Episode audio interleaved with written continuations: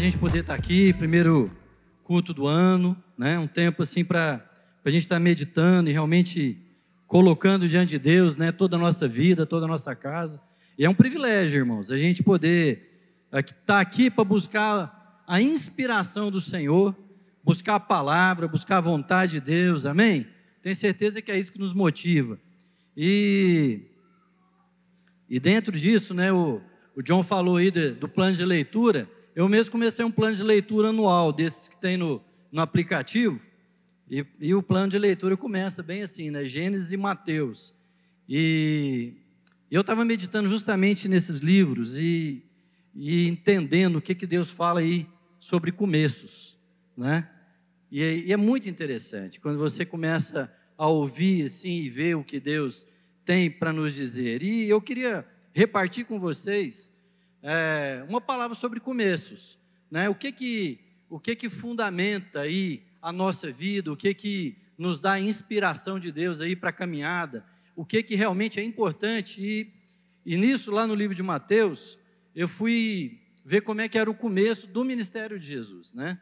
Porque ali eu acho que a gente pode ver como que Deus deu início a esse ministério para a gente poder também é, aprender com ele e, e viver também dessa forma. Tem, tem alguns, algumas orientações para a vida aqui bem interessantes. Então, a gente vai, eu não vou ler todo o texto, porque vai lá desde o capítulo 3, versículo 13, né, que pega o batismo de Jesus, e todo o capítulo 4. Né? Então, tem algumas coisas aí para a gente justamente aí abordar sobre essa questão de começos. Né? É, eu vou ler o, o, do, do versículo 13, o capítulo 3, fala assim: Jesus veio da Galiléia, Mateus 3, 13. Então Jesus veio da Galiléia ao Jordão para ser batizado por João. E mas João se recusava, justificando: Sou eu quem precisa ser batizado por ti e vens tu a mim. Jesus, entretanto, declarou: Deixe assim por enquanto, pois assim convém que façamos para cumprir toda a justiça. E João concordou. E sendo Jesus batizado, saiu logo da água, e eis que se abriram os céus, e viu o Espírito de Deus descendo como pomba e vindo sobre ele. Em seguida, uma voz dos céus disse: Esse é meu filho amado, em quem muito me agrado. Então, assim, antes do, desse trecho aqui no livro de Mateus, é, tem lá a narrativa né, sobre o nascimento de Jesus e tem a narrativa sobre o ministério de João Batista, mas aqui começa de fato a, a, o exercício do ministério de, de Jesus, né? E depois ele passa pelo, pelo capítulo 4, eu vou ler só alguns trechos, que no versículo 1 diz assim: Jesus foi então conduzido pelo Espírito ao deserto para ser tentado pelo diabo. Depois de jejuar 40 dias e 40 noites, ele teve fome. E aí o tentador, aproximando-se dele, então disse: Se tu és o filho de Deus, manda que essas pedras se tornem em pão.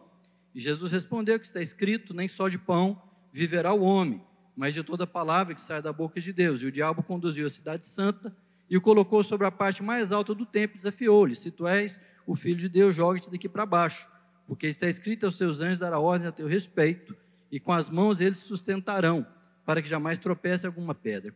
Contestou-lhe Jesus: Também está escrito: Não tentarás o Senhor teu Deus. Tornou o diabo a levá-lo agora para um monte muito alto, e mostrou-lhe todos os reinos do mundo em todo o seu esplendor e propôs a Jesus: Tudo isso te darei se prostrado me adorares. E Jesus lhe disse: Vai de Satanás, porque está escrito: Ao Senhor teu Deus adorarás, e só a ele servirás. E dos versículos 12 a 25, Jesus começa então a chamar, né, a andar e, e andar por, por Nazaré e pela Galiléia, e começou então a chamar os seus discípulos. Né? É um trecho que ele começa a chamar os seus discípulos, e tendo chamado, ele começa então a percorrer né, a, a, as regiões da Galiléia ali.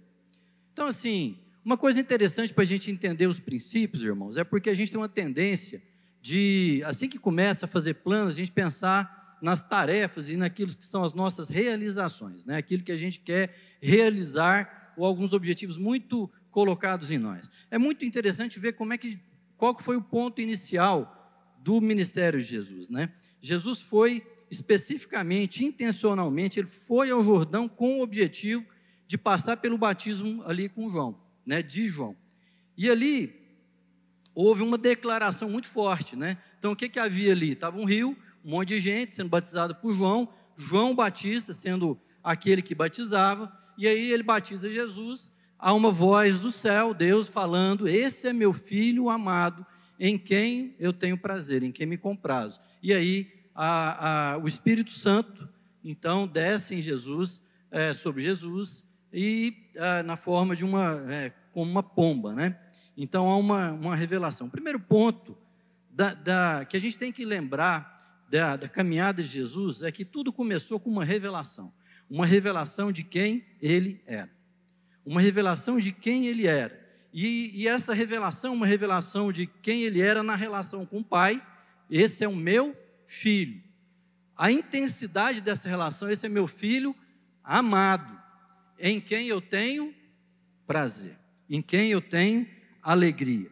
É uma declaração dada por Deus, revelada pelo Espírito, na presença de João, do João Batista há ali a trindade né, envolvida e há ali a pessoa da, vamos dizer, de João, representando ali a igreja, representando até o objetivo do ministério de Jesus, né? Tudo ali. Então começa primeiro com um derramar. O derramar do Espírito é, dá sentido a tudo. O derramar do Espírito revela essa presença de Deus.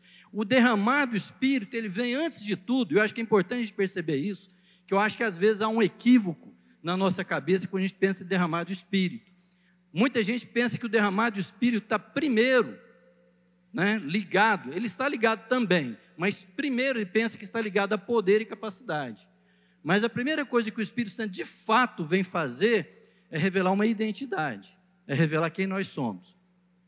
Todas as vezes que você vê o, o Espírito Santo sendo ministrado no Antigo Testamento, ele vem falar das pessoas o que elas são.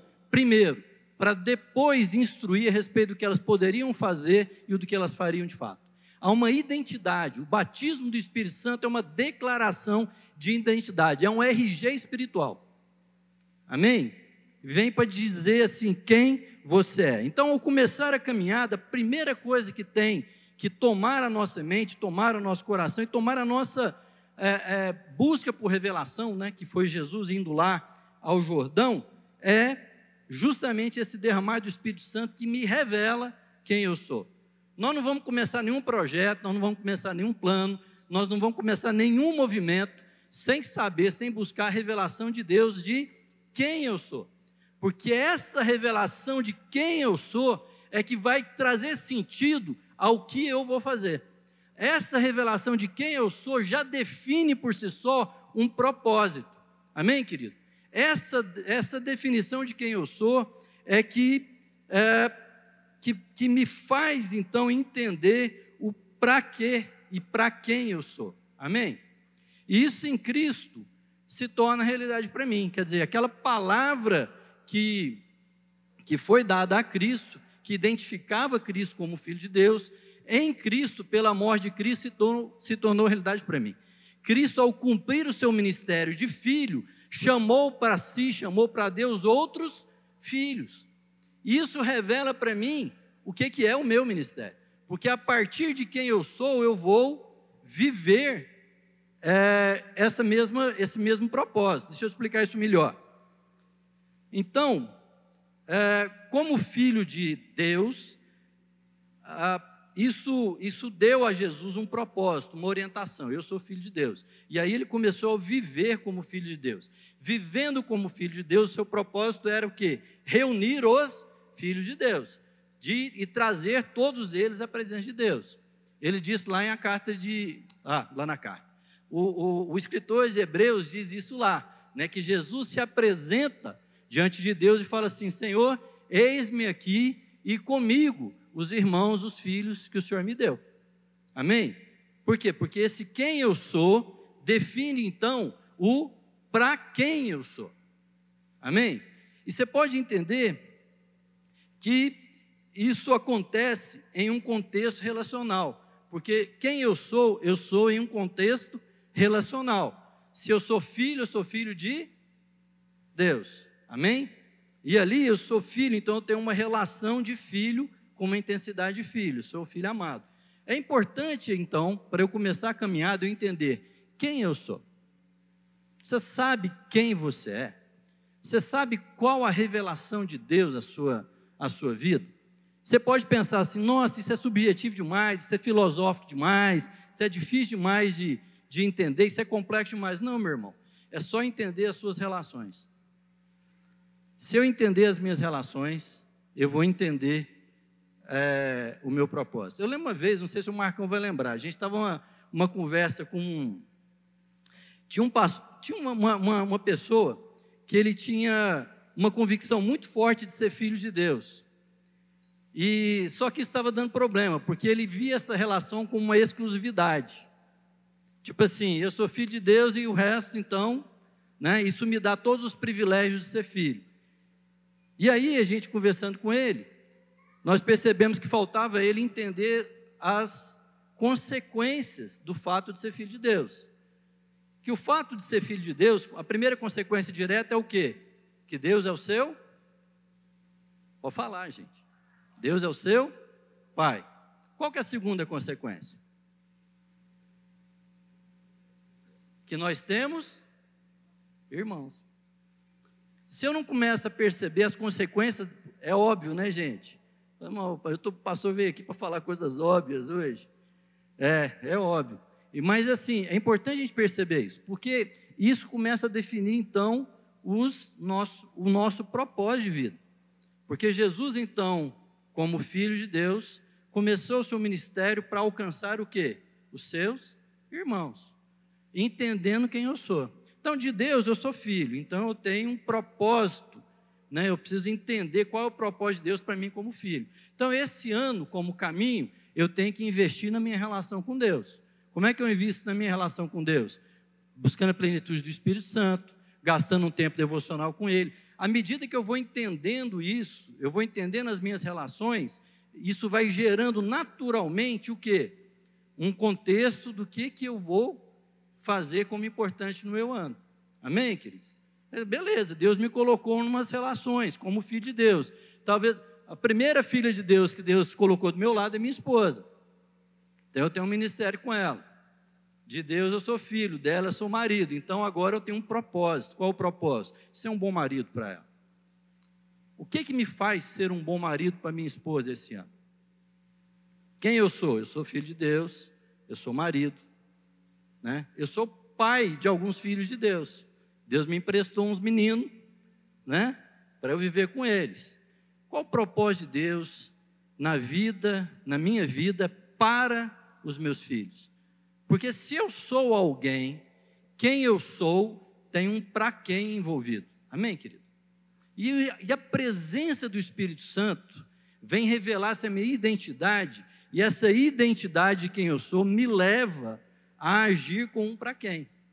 Se eu entender quem eu sou, eu vou entender o para quem eu sou. Estou te dando algum exemplo. Então, eu sou filho de Deus, então, para quem? Então, eu tenho uma, uma relação a ser estabelecida com Deus. Eu tenho uma relação, eu sou filho, eu sou filho também. Meu pai já faleceu, mas a minha mãe está viva. Eu tenho uma relação a ser estabelecida com ela. Isso define para mim como é que eu vou viver a minha relação com a minha mãe, como é que eu vou me aproximar dela. Né? Eu sou um pastor. Deus me colocou um chamado. Deus me deu amigos para viver o ministério. Qual é o chamado de Deus para a minha vida? Para quem eu sou? Está entendendo, querido? Eu preciso entender o começo de Cristo, porque esse começo da revelação da presença do Espírito Santo traz em mim não peso, não só o peso de, de uma obrigação, mas a alegria do privilégio da responsabilidade, que é a alegria da, da família. Amém? Isso você pode entender no aspecto de quem você é. Não só do que você faz. Eu não, você que é professor, você não faz ensino. Está errado aqui, só, mas só para você entender. Não é o que você faz que define, mas quem você é. Deus te chamou para algo. Então, a partir desse algo agora, esse tem um para quem. Amém? Então eu olho para os meninos aqui, eles vieram de longe. Eles vieram de longe com um chamado. Um chamado que veio do quê? O fato deles serem filhos de Deus e também estudantes. Agora, o que, que eles têm? Eles têm uma missão. Com quem? Com os próximos, com os filhos de Deus que estão próximos a eles. Vocês estão entendendo isso? Agora, isso define o quê? Isso define propósito, isso define chamado, isso define orientação de vida. Amém, querido? E aí, quando o empresário lá, eu olho para um negócio, eu olho para um cliente, eu olho para um funcionário, eu não olho ali gente de quem eu vou obter benefício para a minha própria vida, mas gente que é ali potencial de filhos de Deus que eu vou tentar, é, não, que eu não vou tentar, né? Que eu vou ser com eles o filho de Deus que eu sou. Vocês estão me entendendo? Ah, como isso? Aí eu vou buscando os caminhos de Deus para ser e exercitar isso. E aí cada relação, na verdade, cada contexto relacional é uma oportunidade de ser afetado pela presença do Espírito Santo na minha vida. Amém, querido?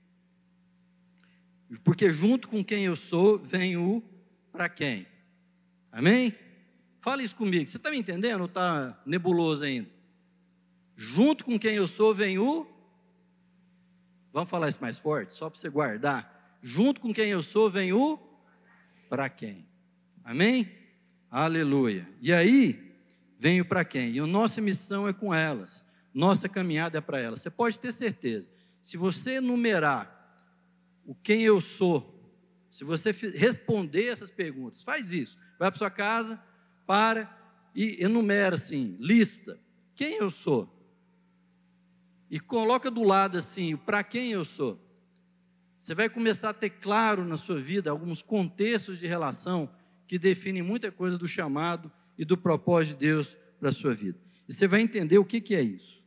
E esse para quem é muito interessante porque é, tem muita coisa aí, Jesus fala assim, né? Você sabe quem você é, você sabe que você é amado por Deus. Porque muitas vezes, quando eu não tenho convicção desse filho amado, né? Eu tenho dúvida desse amado, aí eu fico doido na minha ansiedade. Aí eu fico doido, porque se eu não sou amado, eu não tenho certeza de que tudo aquilo que a bênção de Deus me acompanha. Aí pronto, eu fico ansioso, né? E ele fala mais, de em quem eu tenho prazer. Você sabe que você é amado por Deus? É por mais assim, estou falando de coisas óbvias aqui, mas de forma prática, você sabe mesmo que você é amado por Deus? Porque isso tinha que tirar da nossa vida muita dúvida. Isso tinha que tirar da nossa vida muita ranhetice. Isso tinha que tirar da nossa vida muita mágoa, muita amargura. E tinha que deixar a nossa vida mais resolvida. Eu vou te fazer uma pergunta. Deus fala a seu respeito que Ele tem prazer na sua vida. Você tem prazer em quem você é? Você, Deus que é Deus, fala de nós que Ele tem alegria da nossa vida. A gente fica pensando, a gente tem um problema de ouvir isso, porque isso parece discurso de autoajuda. Se parece, né, coisa assim, ah, é só motivacional. Porque na nossa cabeça tem uma, um mecanismo de que, assim, para alguém ser feliz comigo, eu preciso merecer algo. É ou não é? E aí eu tenho uma, uma, dificuldade de entender isso, porque Deus me amou e Ele tem prazer na minha vida por quem eu sou, porque Ele me fez ser independente, apesar de tudo aquilo que eu fiz. Amém? Isso é graça, isso é misericórdia. Mas nós temos um problema: Deus tem alegria na nossa vida. Você tem alegria em quem você é? Porque é uma coisa para a gente começar a perceber. Você tem alegria de quem você é, você tem alegria dos contextos relacionais que Deus te colocou. Você agradece a Deus por isso, você agradece a Deus por todas as, é, é, por tudo aquilo que Deus te fez ser. Você agradece a Deus pela sua identidade. Amados, isso é, por mais óbvio que pareça, é uma coisa para a gente começar a meditar. Porque tem muita coisa que embaraça a nossa vida, porque eu, eu fico aí descontente com o contexto que Deus me colocou e como Ele me colocou nesse contexto. Descontente com o companheiro que eu tenho, minha esposa, descontente com alguma coisa dos meus filhos, descontente com o trabalho, e aí eu começo a não viver o potencial de Deus para a minha vida. E eu gosto muito lá do Salmo 100, né, quando fala assim: entrai por suas portas com ações de graça. A gente pensa que isso é só uma, uma atitude, mas isso para mim fala muito de que gratidão abre portas. Sabia? Ou a ingratidão fecha todas as portas. E a gente precisa aprender isso. Eu quero te fazer uma pergunta para você meditar. Você é alegre? Você tem prazer em quem você é? Essa revelação de, do batismo de Jesus, ela veio trazer uma convicção de identidade, convicção de propósito e convicção de princípios. Porque agora eu quero ouvir aquilo que Deus tem para dizer para a minha vida. Mas aí nessa caminhada, amém, irmãos? Então, quem eu sou revela para quem eu sou. E aí, mas continuando essa preparação para o início da caminhada, o Espírito Santo pega Jesus e leva ao deserto para ser tentado. Mas o objetivo não é a tentação, o objetivo é a preparação. E Deus é tão legal, porque eu vou te falar uma coisa, eu não sei se acontece com o Marcão, quem vai pregar, mas a gente põe um tema, põe uma palavra, quando não tem tema pregação, aí que a gente sofre, né? a gente fica suado, fala assim, Deus, o que, que o Senhor quer falar? Aí, a gente estava orando aqui no começo, Marcão orou algo que é exatamente o que a gente estava colocando, aí o Aster levanta e lê um texto que tem a ver, e aquilo lá meu coração vai o quê? Me assegurando que eu sou o quê? Um filho amado e que Deus tem prazer nisso. E que eu estou pronto para fazer e falar aquilo que Deus está falando. Glória a Deus, amém. É isso. E Deus vai nos lembrando dessas coisas. E o que ele falou foi justamente isso. Irmãos, na sua caminhada, Deus te leva a passar por uma tribulação. O objetivo não é a própria tribulação. A tribulação, presta atenção, a tribulação é parte essencial da preparação. A dificuldade é parte essencial daquilo que Deus quer gerar em nós. Ela não é uma iniciativa do diabo para nos matar. Não, foi o Espírito Santo que levou Jesus para o deserto. Não, a tribulação é uma parte essencial da preparação. Ela faz crescer e revela virtudes essenciais em nós. O texto que o Alistair leu, é o texto que eu tinha colocado ali, fala que as, as tribulações são motivo para nos gloriar. Tende por motivo de alegria, por glória. O passar por tribulação. Por quê? Porque ela produz em nós algumas virtudes: paciência, experiência e perseverança. Você vai ver quando, se você avaliar a tentação de Jesus pelo diabo, você vai ver que a tentação é nessas áreas para Jesus perder a paciência e resolver logo o negócio da fome, para Jesus perder a paciência e resolver logo o negócio dele conquistar o mundo, né, e ganhar o mundo mesmo, e para ele ser reconhecido pelo povo. A tentação, ela tem a ver com esse, essas, essas características. Mas se a gente fica firme, se eu lembro quem eu sou, eu vou entender e vou crescer nessas virtudes essenciais. Tiago diz lá em Tiago capítulo 1, versículo 3, que a prova da nossa fé produz perseverança. Amém, meu irmão? E ela é uma parte da caminhada. Se você perceber a tribulação que você está vivendo, você vai perceber as virtudes que Deus quer formar em nós. Não é só uma tentativa, um embaraço para atrapalhar tudo, não. É para Deus formar. Quanto mais rápido eu entender, eu não vou dizer, nem dizer que a tribulação vai passar mais rápido, não, porque ele fala para eu me gloriar na tribulação. Tem umas coisas no Evangelho que, que foge ao senso comum. Veja, o que, que diz lá em 2 Coríntios 4, versículo 17? Diz assim: A nossa leve e momentânea tribulação produz para nós um peso eterno de glória muito excelente a nossa leve e momentânea tribulação produz para nós, produz para nós um peso eterno de glória muito excelente. E ele explica que peso de glória que é esse. Ele define isso na sequência, porque ele diz assim: não atentando nós nas coisas que se veem, mas que não se veem, porque as que se veem são temporais e as que se não veem são eternas. Sabe qual que é o peso da glória? Parar de perder tempo com as coisas temporais e passar a ver o invisível, passar a ver o eterno, ter um peso de eternidade na nossa mente, ter uma capacidade de discernir as coisas que são de fato excelentes. A tribulação vem para produzir paciência, experiência, perseverança, mas ela vem para te traduzir, para te revelar, para te dar a capacidade de discernir o que de fato são as coisas excelentes de Deus e você fixar não naquelas que são temporais, mas naquelas que são eternas. Isso faz parte da preparação do Espírito Santo na caminhada. Nós precisamos entender essas coisas. Eu falo uma coisa, irmãos. Sabe uma coisa que, que, que tem atrapalhado muito na educação dos nossos filhos? Você vê como é que isso é prático? Os pais tentarem poupar tanto os seus filhos. Porque com tanta falta de tribulação, eles estão sem paciência, sem perseverança, sem experiência e sem entender o que são as coisas eternas. Tem um texto, um artigo que eu li uma vez, um americano, que ele fala que é a maldição do parquinho emborrachado.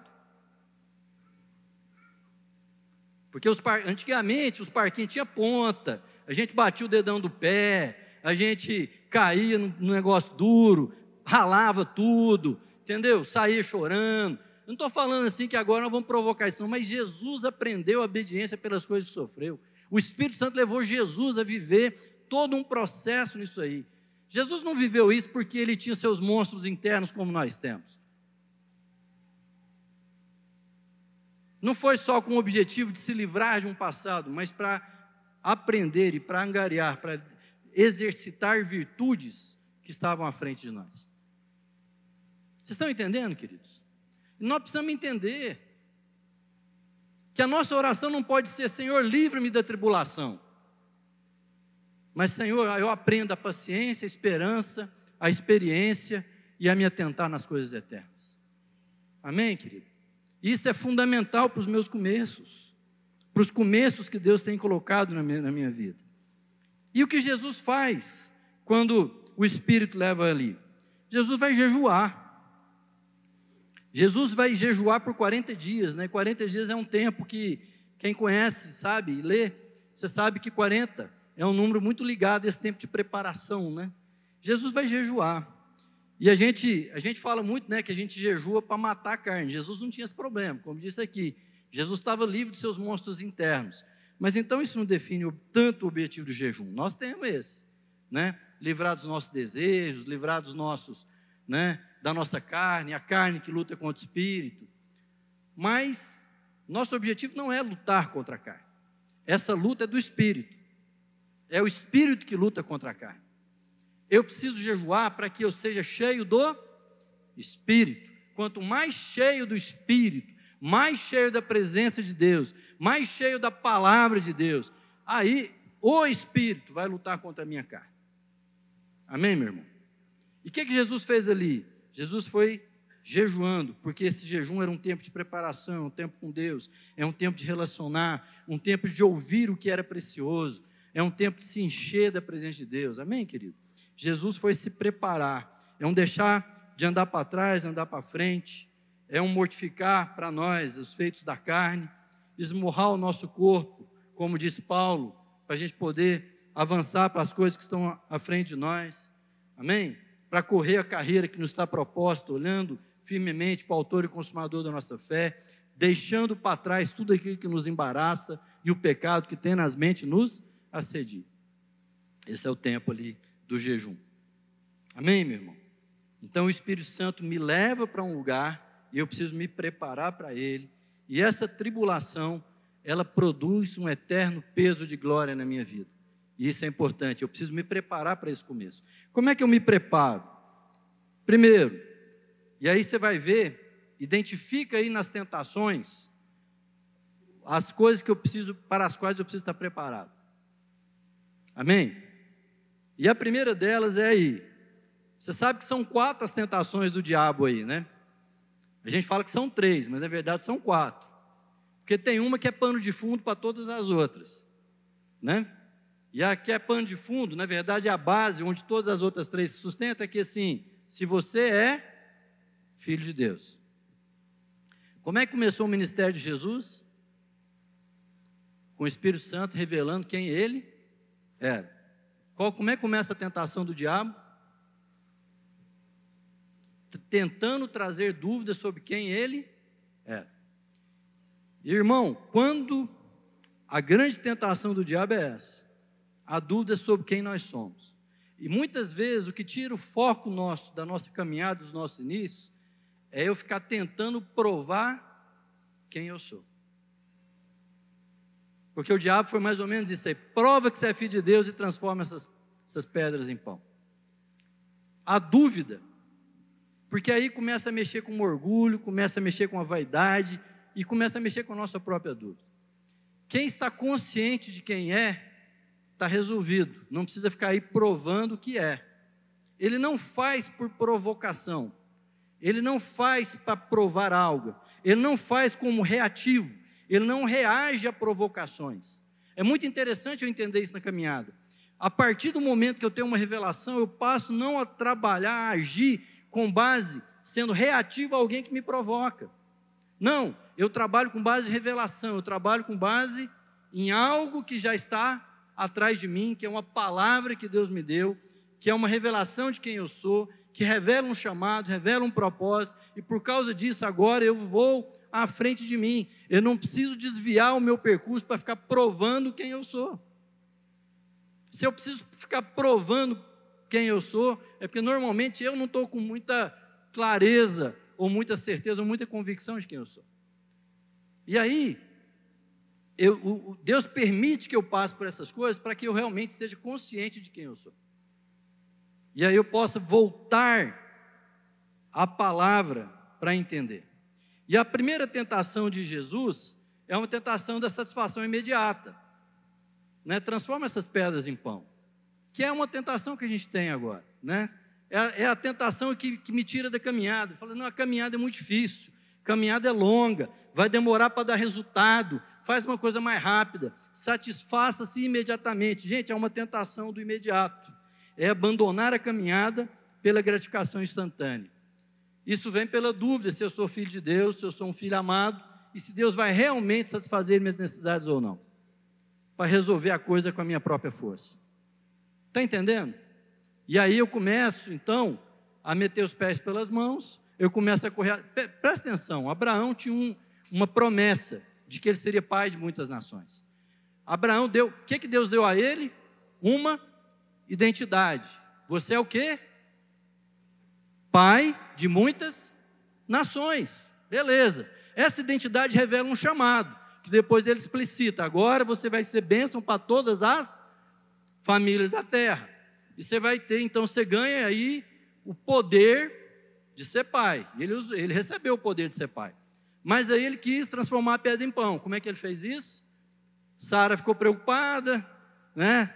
Ah, nós estamos velhos, o negócio não está acontecendo. E aí pega Agar e oferece a serva. O que, que a gente faz? Quando a gente está na dúvida do processo, a gente começa a querer atalhar, a gente perde a paciência. E aí a gente perdendo a paciência, a gente faz outra coisa diferente do que Deus falou. A gente usa o dom de Deus, que veio com a identidade, que é o dom de ser pai, a capacidade de se tornar pai, e gera um fruto que depois a palavra de Deus fala que seria um fruto da servidão e, da escravidão. E fala lá que a, o filho da escrava até hoje persegue o filho da livre. Está entendendo, querido? Pela busca ali do que? Da satisfação imediata que fez ele querer desviar do percurso. A falta de paciência e, a, e tirar os olhos das coisas eternas, deixar de ouvir Deus, essa é a tentação que muitas vezes vem para a gente atrapalhar a caminhada. A outra tentação são os comos. Jesus vai te ajudar muito no seu ministério, pula aí do alto do templo, o povo vai ver que você é poderoso, o anjo, afinal a palavra está dizendo que o anjo vai te segurar. A tentação do diabo é de pegar o que Deus disse e distorcer para o meu próprio benefício. E eu tenho que entender, de novo, paciência, experiência, perseverança e as coisas eternas. Entender quem eu sou. Foi o que o diabo fez com Eva e Adão, né? Adão estava lá junto. A Eva não estava sozinha.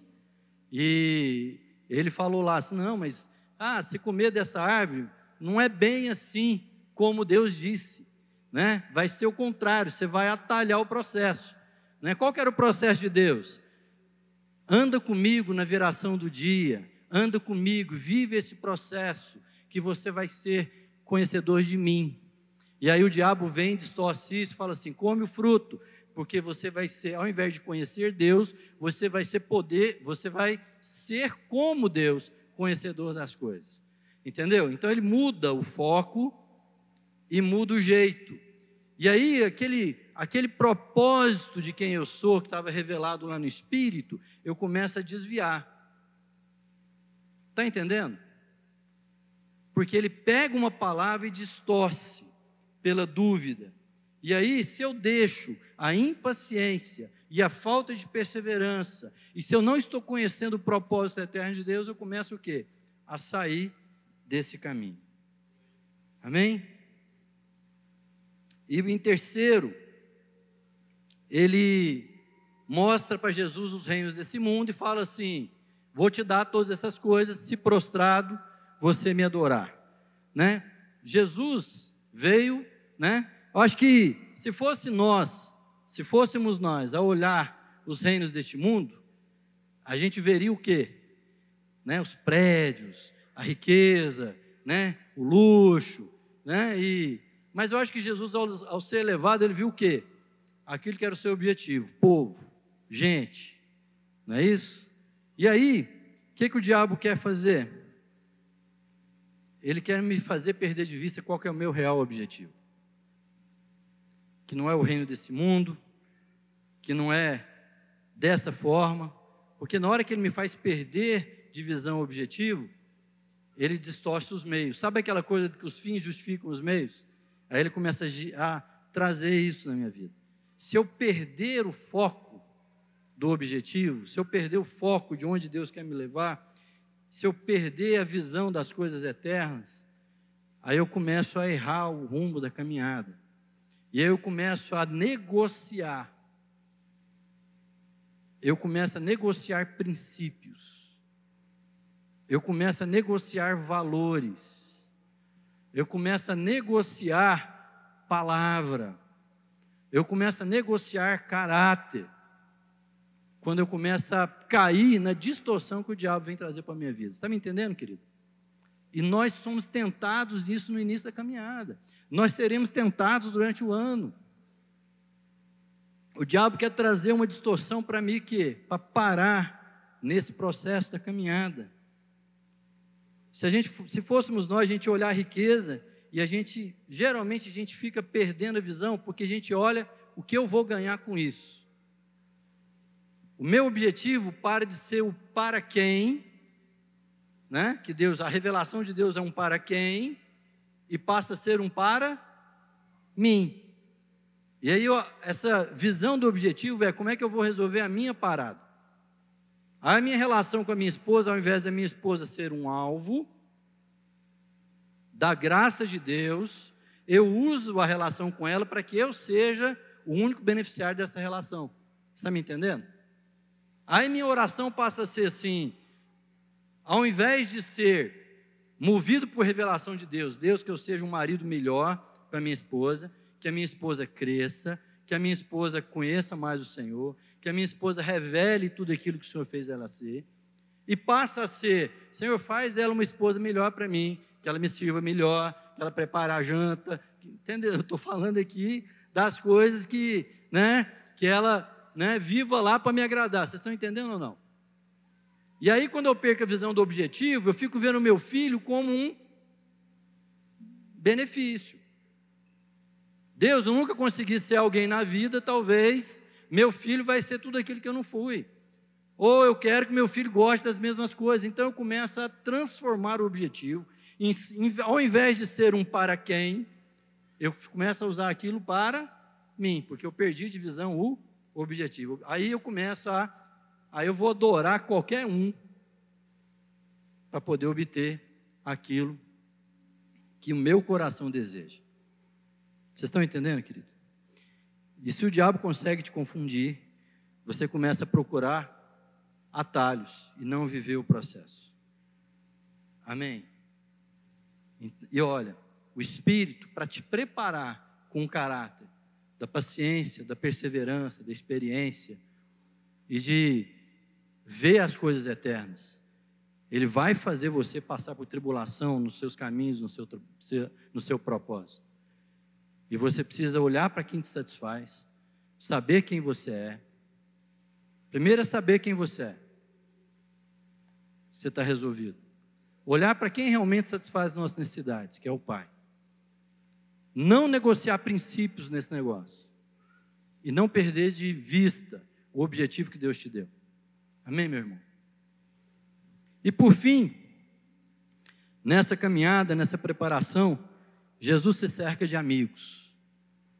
Jesus chama gente para andar com ele. E no nosso equívoco, muitas vezes eu penso que é gente, vou usar uma palavra aqui, subalterna. Gente que vai estar ali para servir Jesus. Mas eram o que? Amigos da caminhada.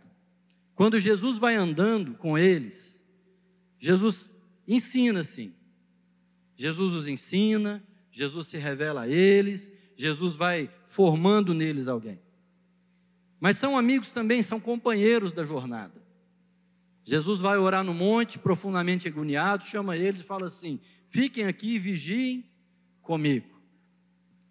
Tem um parente lá que morreu, Jesus chama eles e vai lá, todos eles vão lá chorar com Jesus. Também são companheiros de jornada. Amém, meu irmão? Amém? Porque às vezes as nossas relações eclesiásticas, muitas vezes a gente tem um vício de hierarquia na cabeça. Esses dias eu ouvi uma palavra lá, né, da, ah, porque o que, não sei o que, cobertura. Gente, nós não cremos nisso, esse negócio não está na Bíblia. Nós não cremos em cobertura, nós cremos em plataforma. Amém? Líder não é para ficar por cima, para limitar crescimento e definir até onde vai. Líder é para ficar por baixo como plataforma e fundamento para os outros crescer em cima dele. Ou não é assim com a igreja Pedras Vivas? Né? Jesus, o firme fundamento, os apóstolos constroem sobre o fundamento, e agora veja cada um como constrói sobre esse fundamento. Estão entendendo isso? E aí, não tem limite esse, esse, esse edifício. Não tem limite, ele vai crescer, porque não tem ninguém ali para dizer para onde ele vai. Nós não vamos relacionar com amigos para que eles façam aquilo que, eles, que que, que nós queremos, para que eles tenham os nossos objetivos, mas para a gente ouvir. Os, os discípulos tinham liberdade de chegar a Jesus na chincha. Eles deram uma, eles deram um ralo em Jesus lá, tá certo que deu o ralo errado, mas, né? Mas eles tiveram a liberdade. Você tem amigos, irmãos? Você tem amigos para andar com você a caminhada? Para quando você está errado, ele tem liberdade para chegar lá no você e falar: meu irmão, você precisa mudar isso aqui na sua vida. Gente que vai chorar com você, gente que vai rir com você, gente que vai aprender com você, mas com quem você vai aprender também. São coisas que Deus tem colocado e falado no nosso coração. E como é que você tem. E gente que vai, queridos, ser testemunha daquilo que Deus está fazendo através da sua vida testemunhas. Amém? Testemunha de todos os benefícios de Deus para com você. Amém? Amigos da caminhada. Enfim, Deus te chama de filho amado, irmão, em quem Ele tem prazer. Quem você é? E a pergunta, você também tem alegria em quem você é? Eu queria que você meditasse nisso nesses começos que Deus está colocando para você. Você sabe quem você é, você sabe para quem você é. Você se prepara para as dificuldades que você sabe que virão, mesmo não sabendo quais serão. Jesus sabia que as dificuldades viriam, talvez eu não sabia quais seriam. Mas se eu sei quem eu sou, se eu deixo Deus trabalhar assim, paciência, perseverança, experiência, e me atentar nas coisas que são eternas. Como é que você tem agido nessas dificuldades da caminhada, querido? Está guardando os princípios, está guardando o objetivo final, está entendendo que não é buscando a satisfação imediata. E por fim, quem são seus amigos de caminhada? Depois de tudo isso estabelecido, palavra de Deus lá fala que, no versículo 23, e percorria Jesus toda a Galiléia, ensinando nas sinagogas, pregando o evangelho do reino e curando todas as enfermidades e males entre o povo. Esse foi o processo que Jesus viveu no seu início, no seu começo. E eu queria, em nome de Jesus, trazer essa palavra para que você possa meditar nela e mudar os, os começos. Que a palavra de Deus diz: se a raiz é santa, toda árvore será. Amém? Estabelece isso como princípio, como fundamento. Estabelece isso como plano, propósito para a sua vida. E deixa Deus trabalhar todo o resto na sua vida. Vamos ficar de pé, vamos orar.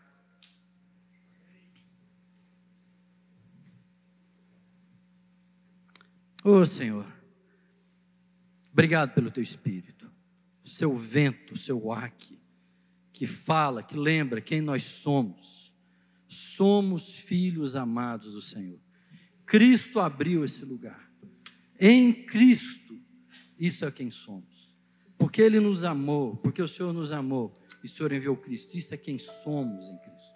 Essa é a palavra, essa é a promessa. Deus, que a gente possa hoje, nessa manhã, entender, Senhor, as derivações, as consequências. Oh Deus, tudo que isso traz para junto com a gente. Oh Deus, que nós possamos entender quem nós somos, para quem nós somos. Oh Deus, que haja hoje em cada um, em cada casa, em cada pessoa, uma revelação do Espírito Santo de Deus, ó Pai. Oh Deus, vindo em nós, nós já somos selados com o Teu Espírito, já temos o testemunho do Teu Espírito em nós. Que agora, Pai, os nossos olhos se abram, ó Deus. Deus, para a gente entender todos os inícios que o Senhor tem para a nossa vida. Entender quem somos, para quem somos, ó Deus. Oh Deus, e como se dará essa caminhada. Oh Deus, e prepara-nos, ó Pai, para as tribulações que virão. Deus, nós não queremos fugir delas, ó Pai, porque elas produzem em nós eterno peso de glória. Oh Deus, elas são motivos de nos gloriarmos e não de fugirmos, ó Deus. Pai, mas que nós possamos aprender, que a gente possa, Pai, não ceder às, às artimanhas do diabo, Pai, de duvidar, de querer provar quem a gente é, Deus, de, de trocar o, o, a palavra, Pai, o Senhor, pelas, pelas promessas do diabo, de trocar o Senhor como aquele que é provedor pela satisfação imediata, oh Deus, de perder o foco, Deus, de, de, de fundamentar em outra palavra que não a tua, Senhor. Livra-nos, ó Pai, deixa-nos sermos cheios de paciência, de esperança, de experiência e atentar nas coisas que são eternas. Pai, ó Deus, e que, em nome de Jesus, cerca-nos de amigos, ó Pai. Não é só gente para comer uma pizza. Deus, mas gente que vai de fato entrar na vida. Deus, se tem gente aqui que tem dificuldade com isso, ó Pai, livra-nos, em nome de Jesus. Oh Deus, desamarra os nossos pés em todas essas coisas. Oh, Pai, e que a gente possa estar sensível, Pai, tanto a procurar esses amigos e sermos esses amigos de jornada. Deus, e que a paz, a graça, a comunhão, Deus, a certeza, a revelação do Teu Espírito, o vento do Teu Espírito, seja sobre nós, sobre cada um, sobre cada família, e através dessas famílias, para toda a família dessa cidade, desse país, desse mundo, ó Deus, em nome de Jesus, em nome de Jesus. Amém, meus queridos? Aleluia. Tenham uma excelente semana, tenham um excelente ano e vão em paz, sabendo quem vocês são. Vocês são filhos amados em quem o Senhor tem para si. Amém. Bom dia, uma boa semana.